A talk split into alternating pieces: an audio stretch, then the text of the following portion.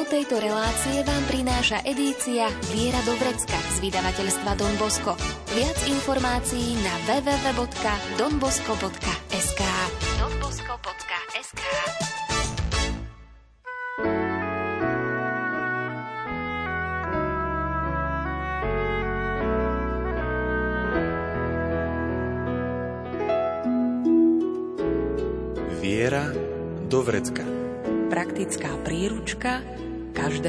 každého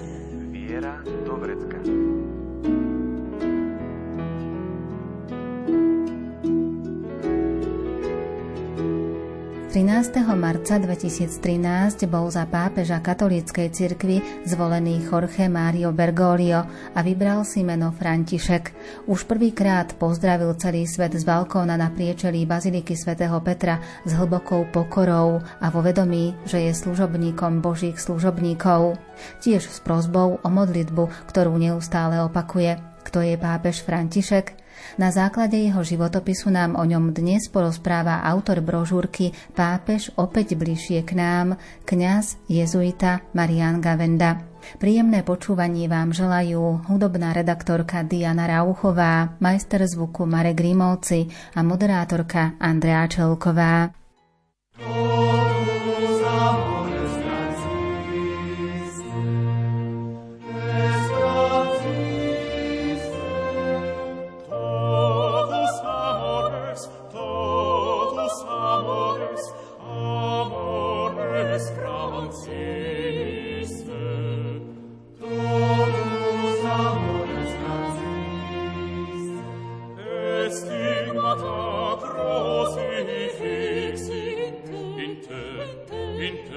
Spinte sunt spinte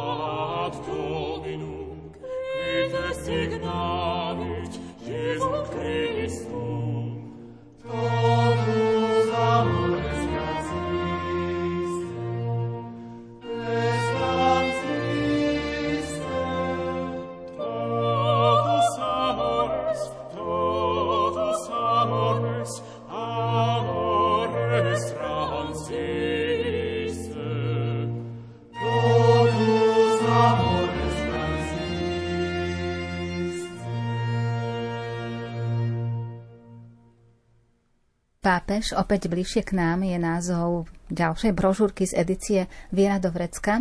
A pokiaľ by sme mali si pripomenúť a priblížiť svätého otca Františka, tak asi najlepšie je začať jeho životom, keby sme mohli priblížiť ten jeho životopis. Kedy sa narodil svätý otec František a čo o ňom všetko vieme? Ja som si vytlačil prehľad ako podklad z Wikipédie a je to strašne veľa strán, takže budeme musieť ozaj tak len skôr vypichnúť niektoré aspekty. No aby sme sa ozaj opreli o ten východiskový bod, ktorým je 17. december 1936, Jorge Mario Bergoglio, ktorý sa narodil v Buenos Aires. Vieme, že rodičom, ktorí pochádzali pôvodne z Talianska, zo severného Talianska, z Piemontu, to je tiež dôležité zdôrazniť. A už v tomto samotnom fakte, ktorý je ozaj taký kronikový, ale je skrytý veľký odkaz alebo niečo prozretelné, pretože dlho bola tá diskusia pápež mimo Európy, odkiaľ bude z Afriky, z Ázie, z Južnej Ameriky a ono zase to sú dosť veľké skoky, predsa len církev vyrastala v západnej kultúre a nadviazať na ňu taký kardinál z Afriky, keby sa stal pápežom, to boli skôr také novinárske kuriozitky, že ako by to asi bolo. Ale tu vidíme, že je to taký plynulý vývoj, ktorý aj pán Boh sleduje, že má mentalitu a formáciu aj nielenže taliansku prirodzene, ale teda západnej Európy, kresťanskej. Tí rodičia si to niesli v sebe už tým, ako učili deti modliť a všetko, vec postoje k práci, k škole a tak ďalej. A zároveň už pozná problematiku Južnej Ameriky, v ktorej vyrastal. Treba povedať, že tak ako Slovensko začína až za Trnavou, Bratislava nie je Slovensko, tak Buenos Aires nie je Južná Amerika. Je to jedno obrovské moderné mesto. Počet obyvateľov sa rôzni podľa toho, čo sa berie do úvahy, ale keď by sme zobrali len tých základných 10 miliónov, tak to je jeden veľký kolos, v ktorom on vyrastal, v ktorom potom aj slúžil, kde bol kardinálom, arcibiskupom hlavného mesta. Takže on vyrastal v problematike blízkej nám, Európanom. Ale predsa len zase z tej funkcie najmä provinciála jezuitov mal na starosti spoločenstva po celej Argentíne. Potom angažoval sa v rámci CELAM, biskupskej konferencie Strednej a Južnej Ameriky takže tú problematiku poznal veľmi zblízka. To je taký prirodzený most, by som povedal, už v tomto je taký prozretelný fakt. Tá jeho cesta života kňaza začínala v arcidieceznom seminári vtedy, keď mal približne 20 rokov. Čiže on v podstate nastúpil tú cestu kňazstva pomerne skoro. Skoro, ale nie úplne priamočiaro. On nebol ten chlapec, ktorý si už staval oltáriky a narodil sa zo svetožiarov, ako to niekdajšie stredoveké životopisy hovorili o tých veľkých svetcoch Naopak tam vidíme, a zase je to charakteristika, že jeho to povolanie zasiahne ako blesk. On robil chemický inštitút, chcel sa špecializovať v civilnom zamestnaní a počas spovede alebo po spovedi v tom takom záblesku Boh ma volá a tam mu bolo zrazu to povolanie jasné. A znova, a on na to vsadil, proste dal na ten vnútorný hlas a vykročil a opäť vidíme, toto je črta, ktorá ho sprevádza. On nie je lineárny, že mám naplánované najskôr základnú školu, potom pôjdem na gymnázium, lebo to je najlepšia príprava na seminár a tak ďalej, ale to sú výzvy Ducha Svetého, na ktoré on reaguje veľmi pohotovo, čo niekedy pôsobí dojmom, že je neriadená strela. No ale Duch Svetý va niekam chce a kto ide príliš tak priamo čiaro lineárne za svojím, no tak tie postrehy Ducha Svetého obíde alebo Duch Svetý obíde jeho, lebo nie je preto otvorený. No a tu vidíme, čo je dôležité, opäť aj tú formáciu a je tam zároveň povolanie reholné. Bolo to isté aj sprevádzanie jeho duchovného otca, kňaza, ktorý bol reholník a proste cítil to povolanie aj do rehole. To je zaujímavé, že naozaj on sa veľmi v spomienkach nezastavuje, že ako sa to povolanie vyvíjalo alebo prečo. Proste Boh ma zavolal a ja som išiel tak e, k tomu nie je potrebné nejak bližšie sa nejak hľadať, že čo ešte za tým, ako za tým. Samozrejme, autory románov a filmov hlavne hľadajú jeho lásky študentské a no tak isté, že vyrastal v prirodzenom prostredí, kde tie sympatie možno od prváčika na základnej škole, že či sa mu nejaké dievčatko zapáčilo, to sú tak elementárne veci, ale neraz sa pritom zastane, sú to dohady a nie je to, nie je to podstatné.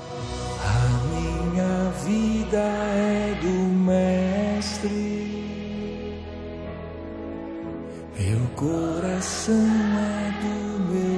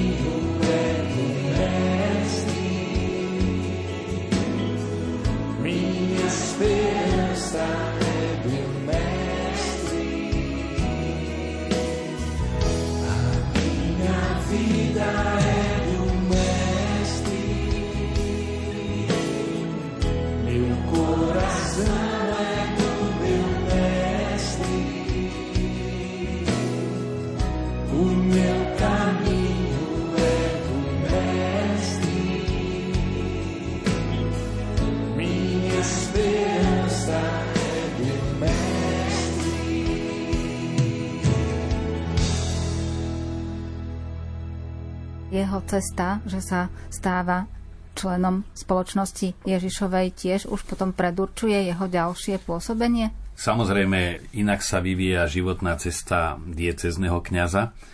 By som povedal jednoduchšie, tak obyčajne teda, keď je vysvetený, sa stane niekde kaplánom na dvoch, troch miestach a potom sa mu zverí farnosť, ktorej pôsobí, eventuálne ďalšia. No a takom bežnom, keď sa niekto stáva biskupom, kardinálom, obyčajne to predchádza nejaká funkcia, buď pôsobí na teologickej fakulte, v seminári, alebo je postupne generálny vikariste, že aj tam je určitý vývoj, ale už je potom stále len v rámci tej dieceznej a farskej pastorácie.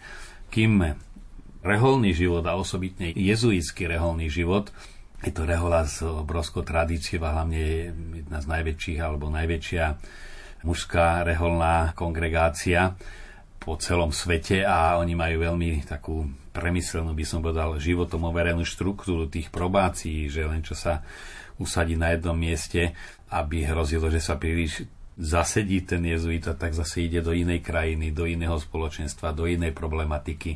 Tie komunity sú obyčajne medzinárodné už tým, že niekto z komunity študoval v Ríme, niekto predtým pôsobil tam, niekto v misiách, čiže naozaj ten široko cirkevný duch tam je nepomerne väčší, než je pri bežnej kňazskej službe.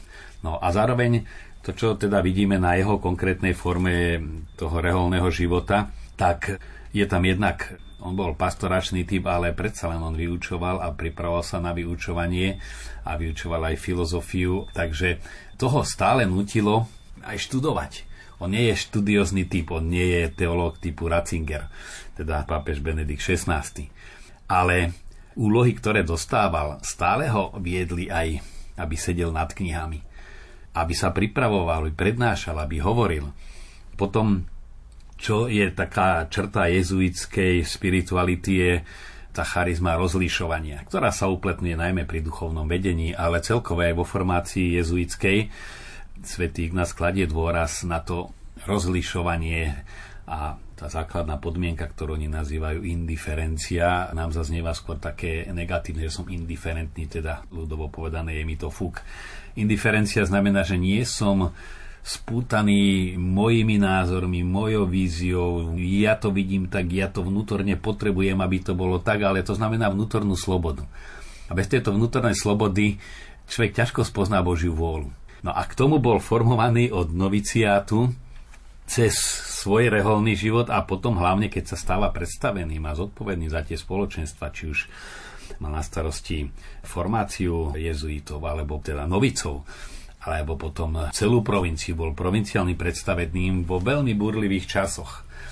Aj života cirkvi v Južnej Amerike, kde sa vsúvala teológia oslobodenia, ktorá z jednej strany vyzerala veľmi dôveryhodne, že my nemôžeme ľuďom hlásať Krista a zároveň ich nechávať zomierať od hladu, že my ich musíme najskôr z tej biedy oslobodiť. A bola na tom kus pravdy, ale tá nepravda bola, že my ich oslobodíme k tým, že sa zapojíme do triedného boja.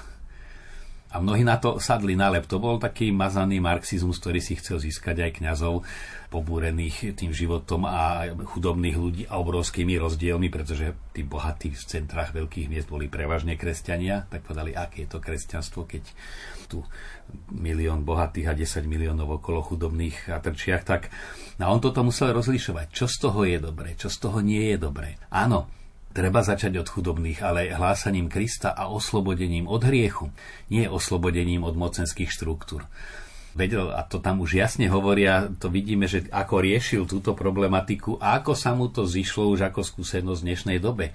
Kde tiež sa zdá, to je najlepšie vojensky vyriešiť, aby tam bol pokoj. Nie, on vie, že násilím sa šíri násilie. A to my spätne vidíme už ľahko, že je tam taká určitá niť prozreteľnostná, že to nebolo ako blesk z neba, že zrazu ho kardináli zvolili a Duch Svetý si ho upravil na pápeža on si ho upravil, ale si ho formoval priebežne do tých potrieb, do ktorých je postavený. V topánkach rybára prešiel už toľko ciest. S pokorou otvára srdcia pre radostnú zväzť. Nachádzať stratených a nemým vracať hlas nie z tých, čo stratia tých, prichádza pozvať aj nás. Chyťme sa za ruky, spletme z nich sieť a spolu s Františkom zdvíhajme svet. Chyťme sa za ruky, spletme z nich sieť a spolu s Františkom zdvíhajme svet. Chyťme sa za ruky, spletme z nich sieť a spolu s Františkom zdvíhajme svet. Chyťme sa za ruky, spletme z nich sieť a spolu s Františkom zdvíhajme svet. Vysúka rukávy, zmie nám špinu z moh. S úsmevom uľaví, veď v každom z nás býva Boh. Byť ako Samaritán, vidieť tvár uprostred nás. Mať pre ňu nežnú dlaň, prichádza pozvať aj nás. Chyťme sa za ruky, spletme z nich sieť a spolu s Františkom zdvíhajme svet. Chyťme sa za ruky, spletme z nich sieť a spolu s Františkom zdvíhajme svet. Chyťme sa za ruky, spletme z nich sieť a spolu s Františkom zdvíhajme svet. Chyťme sa za ruky, spletme z nich sieť a spolu s Františkom zdvíhajme svet. Chyťme sa za ruky, spletme z nich sieť a spolu s Františkom zdvíhajme svet. Chyťme sa za ruky, spletme z nich sieť a spolu s Františkom zdvíhajme svet. Chyťme sa za ruky, spletme z nich sieť a spolu s Františkom zdvíhajme svet. Chyťme sa za ruky, spletme z nich sieť a spolu s Františkom zdvíhajme svet. Ešte ak sa dotkneme tej jeho formácie, tak on ešte počas toho štúdia sa dostal do Európy, dostal sa presnejšie do Španielska, čiže už istý kontakt v mladosti mal aj s tým západným svetom, nielen s tou Argentínou a s Buenos Aires, kde vyrastal? Samozrejme v rámci reholnej kongregácie mal kontakt aj so Španielskom, bol v Španielsku, čo je možno ešte dôležitejšie. Sú časy, keď tom, čo bol odvolaný z funkcie, v istom zmysle odsunutý na vedľajšiu kolaj do slepej uličky, tak na také, aby to išlo dostratené, tak ho poslali predstavený dorábať doktora do Nemecka No a to je veľký skok aj v rámci našej malej Európy. Nemecká mentalita predsa len je iná než talianska, to bez nejakých veľkých delení, alebo iná než španielská. No a hlavne on tam veľmi trpel. On tam veľmi trpel práve tým, že nenašiel jednak blízku dušu, s kým by sa zblížil. Ale zas objavil tam Guardiniho. A Romano Guardini bol aj veľký filozof, aj veľký teológ, hlavne čo sa týka liturgie. To sa už prejavilo aj v jeho apoštolských listoch, exhortácia, že z Guardini ho cituje, obrace sa na neho. A Romano Guardini, on bol jednak polotalian a jeho teológia mala aj srdce. A to vidíme, ako ho to chytilo. Že práve nie nejaká rozsiahla dogmatická teológia, ale to, čo ozaj má to taký ten náboj vnútorného života. No ale kde bol, všade spoznával život cirkvi. No a ako som už povedal, tie komunity sú jezuitské veľmi pestré. Takže ono všade a komunitný život je, že naozaj býva. V reholnom dome raňajkuje, obeduje, večeria, programy a tam sa premiela všetko. Lebo keď je niekto na fare, no tak si vyberiem knižku, ktorá mňa zaujíma stretnem sa s tým, s kým ja mám záujem, ale asi si selektujem. Ale tam prichádza na stôl aj to, čo by som možno ja osobne ani nečítal, ani nerozmýšľal nad tým, ani sa tomu nevenoval, ale tam to stále mal a to naozaj pápež z ďalekej krajiny. No on vedel toľko o cirkvi, ako kdokoľvek, čo býva v samotnom Ríme, alebo v Taliansku možno ešte viac, lebo ten odstup niekedy pomáha aj mať lepší nadhľad a viacej veci si spájať keď sme už príliš blízko, aj treba vo Vatikáne už pre stromy nevidíme les, ale ten pomerne veľký odstup a zároveň dobrý výhľad mu umožňoval, umožňoval vidieť potreby cirkvy a nielen vidieť, ale hľadať riešenia. V tých diskusiách sa hľadajú riešenia. No to je veľmi dôležité, hovorím, ste často zdôrazňuje, čo študoval, aké predmety učil, ale málo sa zdôrazňuje tento aspekt života v komunite, kde sa zbiehajú naozaj široké problémy cirkví, praktické, pastoračné, teologické, zase vždy sú tam nejakí študenti teológie, ktorí debatujú o teologických prúdoch, politické samozrejme. No tak to bola prozreteľná príprava. Všetky tie menovania do jednotlivých funkcií, už či biskupských, alebo arcibiskupských, alebo aj kardinálskych, boli späté s Jánom Pavlom II, čiže bol aj pápež František ovplyvnený týmto svetým pápežom? Tak ako on priznáva aj v úvode ku knihe Jan Pavol Veľký, tak videl v ňom ozaj takého božieho muža. Čo on zdôrazňuje, bol to pre mňa muž modlitby. Opäť nie až také všeobecne známe heslá, ale o mňa videl muža modlitby, muža cirkvy, ozaj svetca. To na tom kladie dôraz. Na to, že mu bol blízky aj tým vychádzaním z Vatikánu, že chodil po svete, chodil do Južnej Ameriky konkrétne, že prichádzal k ľuďom, aby im bol blízky, no tak v ňom sa musel vidieť, lebo napokon on už vtedy aj ako jezuita, potom aj ako biskup postupne pomocný, však bol menovaný Jánom Pavlom II. On je vlastne za tým menovaním a to bolo v období, keď on nebol na nejakom vrchole slávy, kde by sa ako si čakal ten, aha, to už bude onedlho biskup. Naopak, on bol najďalej, ako bolo možné od eh, Buenos Aires v salte odstavený, no a predsa Duch Svetý si ho tam našiel a počkal a stal sa, stal sa pomocným biskupom. Pensamentos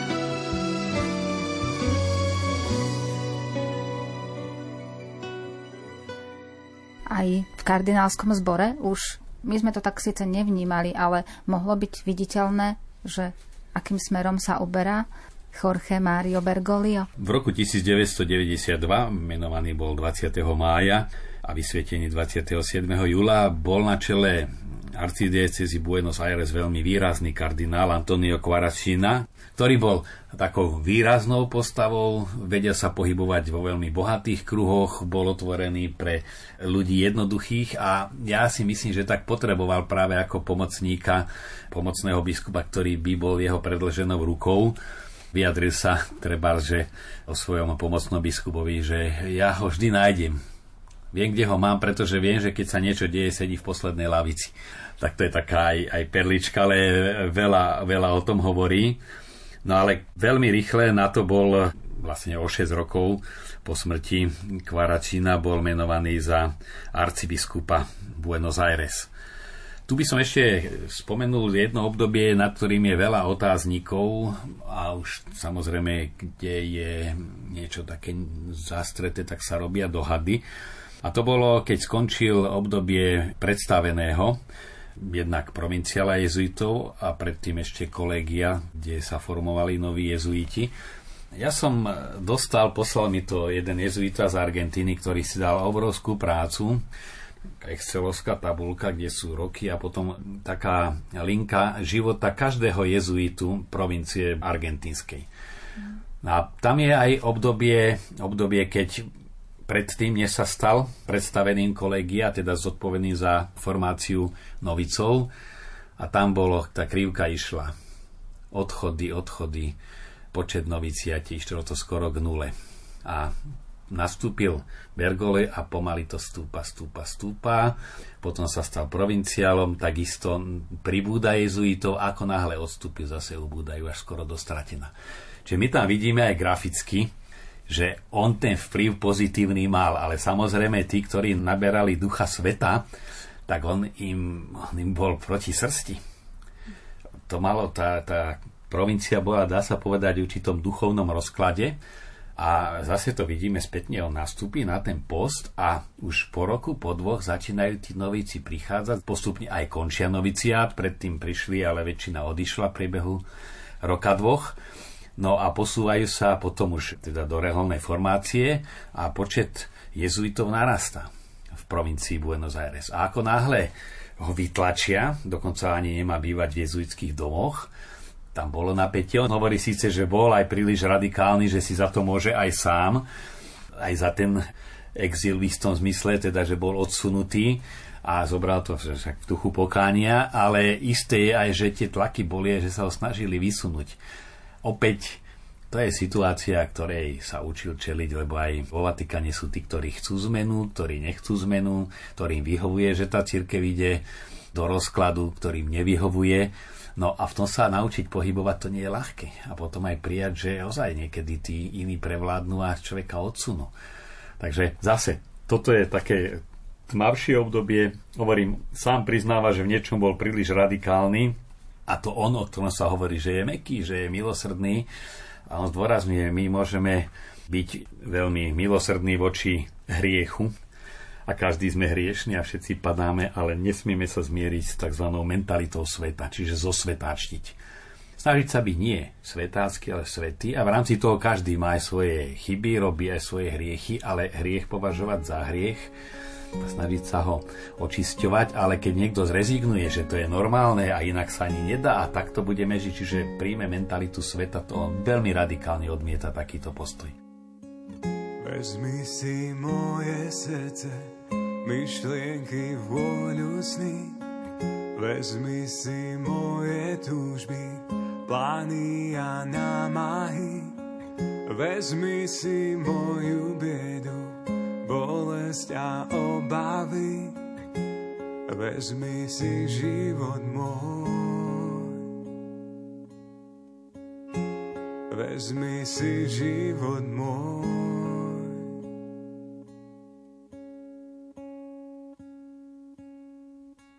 Všetko, čo mám, ti dám.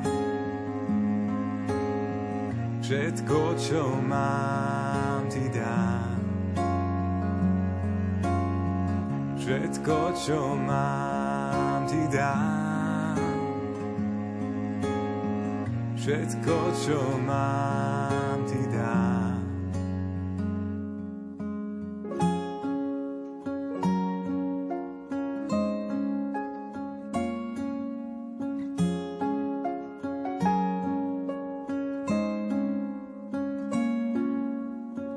Vezmi si túto chvíľu, minulosť, budúcnosť. Uzdrav mi rany premeň, žiaľ smútok na radosť. Obnov to, čo je choré, nelásku na lásku. Vezmi si život môj. Vezmi si život môj. Všetko, čo mám, ti dám. Všetko, čo mám, ti dám. Všetko, čo mám, ti dám. Všetko, čo mám, ti dám. Všetko, čo mám, ti dám. Všetko, čo mám, ti dám. Všetko, čo mám, ti dám. Všetko, čo mám, ti dám.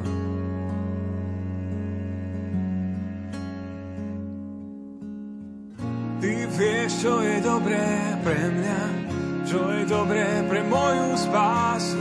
Nech sa mi stane podľa tvojho slova. Príjmam dnes tvoju lásku. Ty vieš, čo je dobré pre mňa, čo je dobré pre moju spásu. Nech sa mi stane podľa tvojho slova. Príjmam dnes tvoju lásku. Ty vieš, čo je dobré pre mňa, čo je dobré pre moju spásu. Nech sa mi stane podľa tvojho slova. Príjmam dnes tvoju lásku. Ty vieš, čo je dobré pre mňa, čo je dobré pre moju spásu. Nech sa mi stane podľa tvojho slova. Príjmam dnes tvoju lásku. Ako kardinál zastával viacero významnejších funkcií, môžeme vidieť aj tam jeho pôsobenie, aj tam to bolo také výraznejšie? Už tým, že bol z Južnej Ameriky, z veľmi významného hlavného mesta aj veľkej krajiny, ako je Argentína, je samozrejme, že medzi kardinálmi v kardinálskom kolegiu mal aj významné miesto, pretože keď sa jednalo o témy Južnej Ameriky, no tak samozrejme, že bol takou výraznou osobnosťou. Tu treba ešte dodať, že on bol zároveň aj predseda Argentínskej biskupskej konferencie, a okrem toho je známy dokument z Aparecidy, to bolo veľké zasadanie biskupských konferencií Strednej a Južnej Ameriky. A je známe, že práve arcibiskup Bergoglio, kardinál Bergoglio sa výrazne podielal na zredigovaní tohoto dokumentu, ktorý bol pre latinskoamerickú církev niečo ako druhý vatikánsky koncil pre celú církev. No a tam sa aj uplatnil jeho dar syntézy, čo on má, že vie pár stručnými vetami pomenovať podstatu veci. A je to už taký vyzretý dokument, ako má církev kráčať práve v tom napätí sociálnych problémov, víziev súčasného sveta, aký základ má farské spoločenstvo, malé spoločenstva, lebo niekedy aj ten dôraz na tzv. základňové spoločenstva mal svoje plusy, ale mal aj rizika, že začnú vyrastať také množstvo solitérov samotárskych spoločenstiev. Že ono je pekné, keď vo farnosti sú spoločenstva, ale keď sa spoločenstva izolujú, tak de facto tú farnosť rozbíjajú každý si žije iba pre seba. Na to hrozilo aj v Južnej Amerike svojím spôsobom ešte koncom minulého storočia alebo 70 80 rokoch základňové spoločenstva. Z jednej strany tam bola obrovská vitalita, ale zároveň je to riziko takého izolovania. No a to všetko sa tam spája potom ocenenie ľudovej zbožnosti. Tak e, ten dokument Aparecidy a to, že Bergoglio reprezentuje myslenie a církevné cítenie Latinskej Ameriky, samozrejme, že keď sa objavoval v Ríme, tak z toho vychádzali. A potom vyplýva z toho aj, že pápež ho postupne menoval do zodpovedných kongregácií. Bol členom kongregácie pre Boží kult a disciplínu sviatosti. Teraz sa veľa hovorí o liturgii, reforme, čo robí, čo by nemal robiť, tí, čo to vedia lepšie než pápež. Veď on bol v kongregácií, kde pravidelne museli riešiť problémy liturgie, čiže aj na to sa pripravoval, bol členom kongregácie pre klérus, papežské rady pre rodinu, člen komisie pre Latinskú Ameriku. Čiže naozaj tam, kde také neuralgické témy, klérus, zasvetený život, to znamená tá taká dynamická zložka cirkvy, rodina, problematika Latinskej Ameriky. V tom všetkom on bol akoby reprezentant pri Svetej stolici, však nebol jediný, keď je člen kongregácie, znamená, že sú tam mnohí ďalší. Ale že nežil iba problematikou Buenos Aires, svojej arcidiecezy, alebo len svojej, ja neviem, biskupskej konferencie, ale toto ho tak zase vyťahovalo myslieť celocírkevne dávam to ako refrén aj celú našu reláciu, že tá prozretelná niť ktorá si ho prispôsobovala, lebo to mnohí majú taký trend zľahčovať, čak to on tam z Južnej Ameriky, čo on vie, čo je Európa, čo on vie, on si svoj model presadzuje. No, jednak Duch Svetý chcel takéhoto pápeža a ten duchovný pohľad je dôležitý pri hodnotení. Boh nám ho na niečo dal. Isté je x potrieb a požiadaviek na pápeža a nemá všetky, ale keď si Boh vybral takéhoto, tak asi preto, že považuje za najdôležitejšie, aby dal odpoveď na to, na čo si ho pripravoval. Tak to, keď takto nepríjmeme, že budeme stále hľadať len čo by ešte iné, no nikdy nepríjmeme to, čo cez neho nám Boh dáva. Espírito Santo vinde, fala em mim. Espírito Santo vinde, fala Espírito Santo, vinde, orar em Espírito Santo, vinde,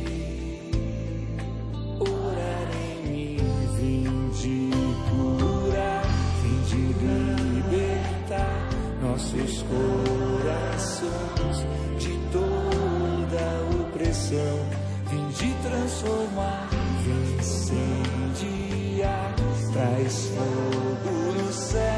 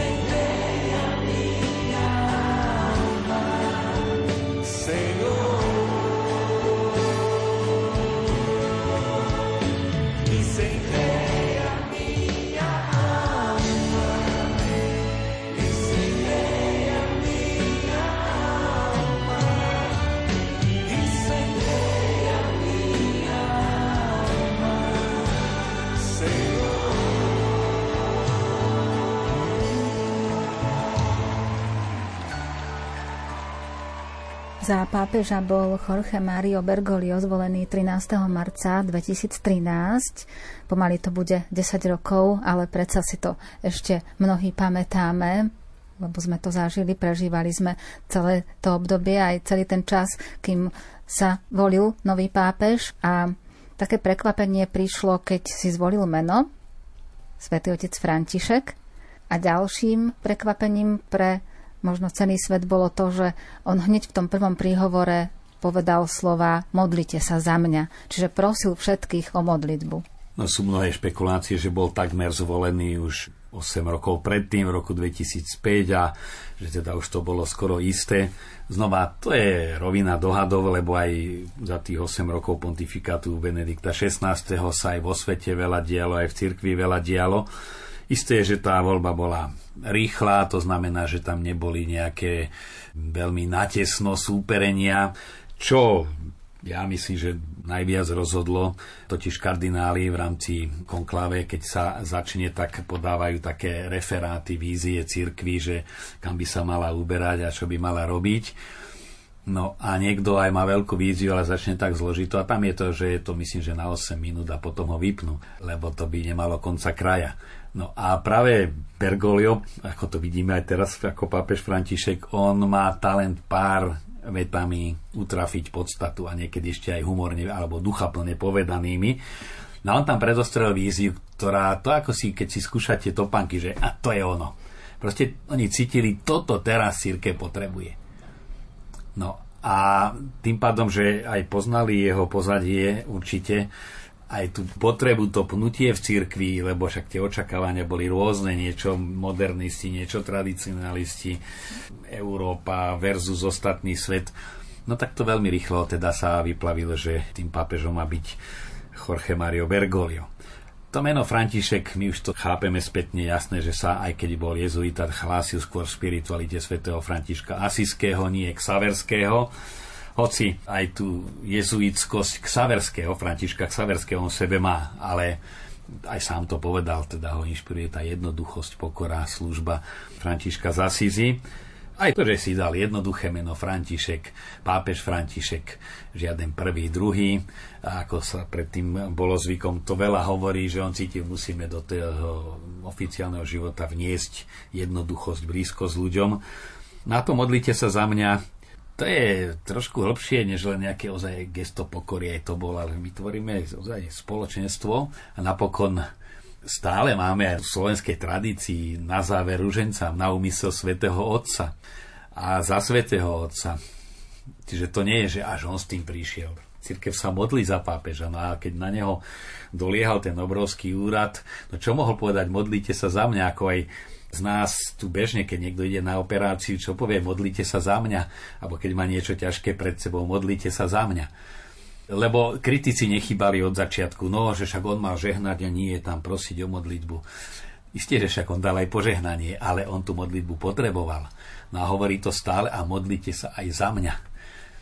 hovorím, je to úplne prirodzené v cirkvi, vždy za svätého Otca modlitba bola a hlavne my tu na Slovensku, kde tá originálna, pôvodná slovenská duchovnosť má dve také charakteristiky a to je úcta k pápežovi ako takému a to bol aj Pius XII aj Pavol VI, nie počnú až teda Slovanom, Poliakom, Jánom Pavlom, že to tu je, aj keď trošku zoslabla marianská úcta, to sú špecifika slovenskej našej nábožnosti, že modliť sa za pápeža, vnímať pápeža ozaj ako námestníka Krista, nástupcu svätého Petra. Toto si treba udržiavať, lebo keď zostaneme pri tom len príliš povrchnom, takom novinárskom, však aj to je pravda, ale stratí sa nám podstata a ja zatiaľ som rád, že ju v značnej miere ešte stále máme.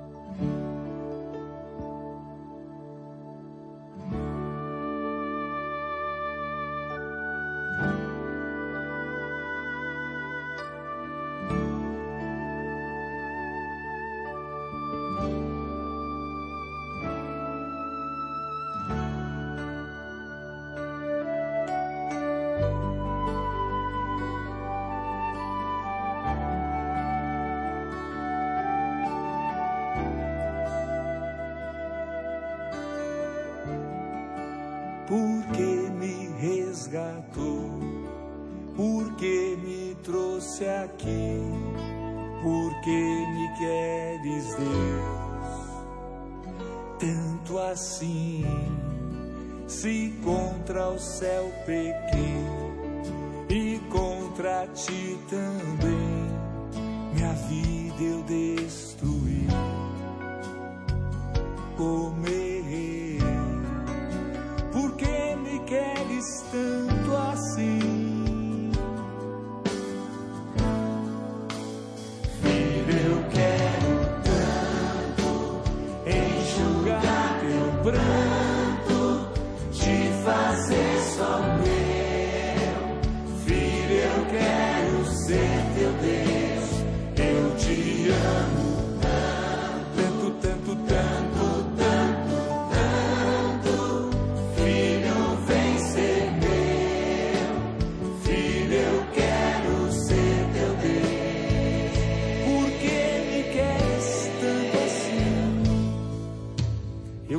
te envolver em meus mistérios, no manto da minha glória.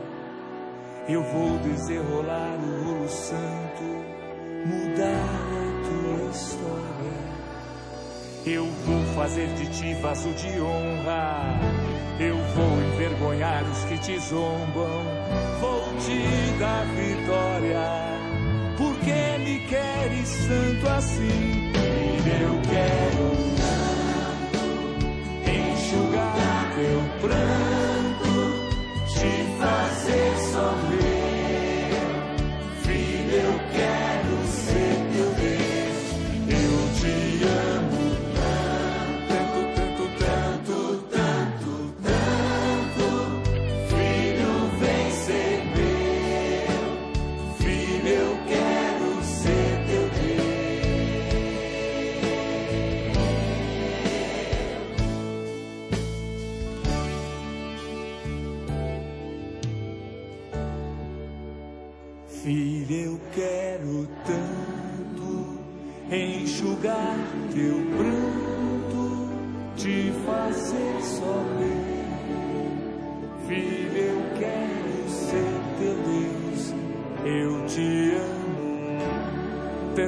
tutto tempo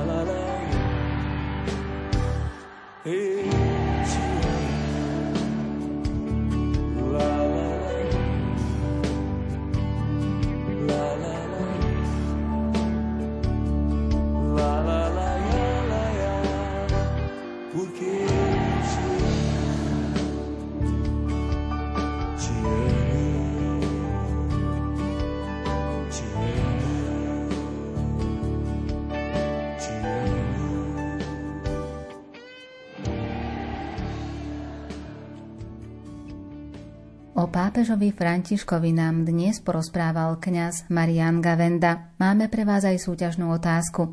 Kedy sa narodil pápež František? Odpovede posielajte na e-mail lumen.lumen.sk alebo na adresu Rádio Lumen, kapitulská 2, 97401 Banská Bystrica. Nezabudnite napísať aj svoje meno a adresu a tiež názov relácie Viera do Vrecka.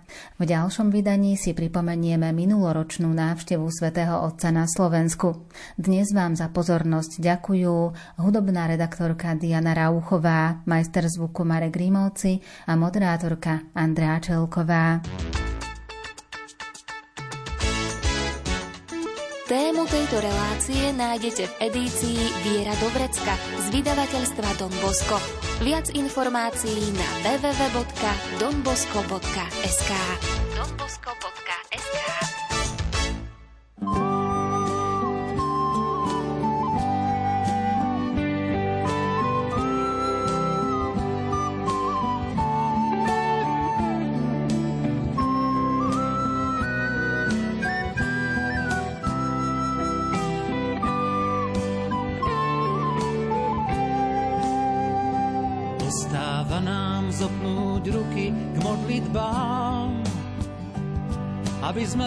veciam našli význam, správnu mieru.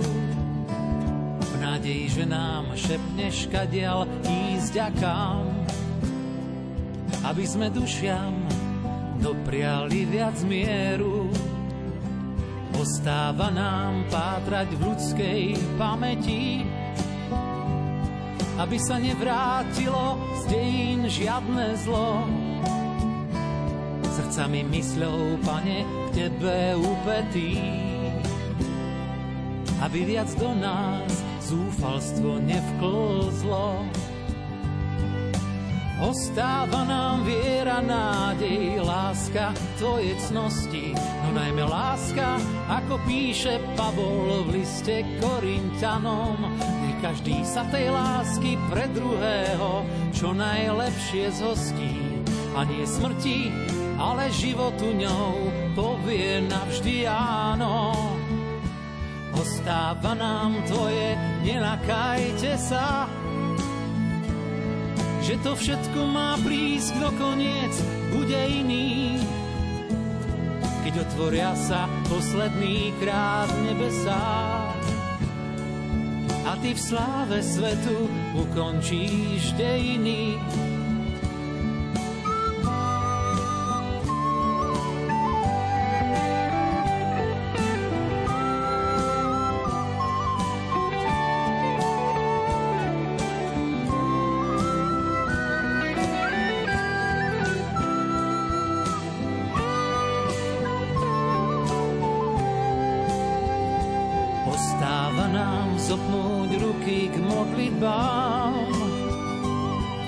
sme veciam našli význam, správnu mieru.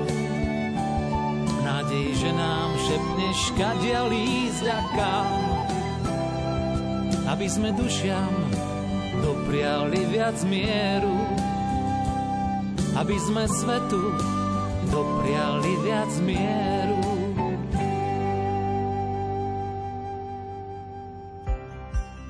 Vykročil som nerovným smerom cestou, čo dávno predo mnou prešli Jozef aj Mária.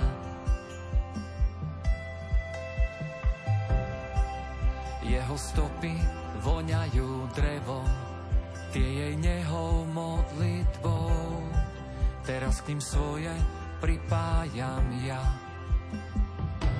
S nádejou, hoci som unavený,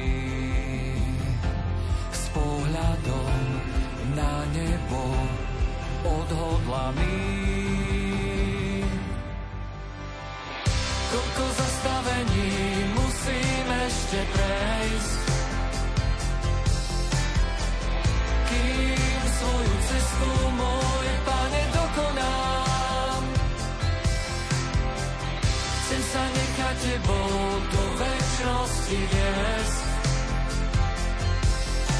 sa ponorím do oslávených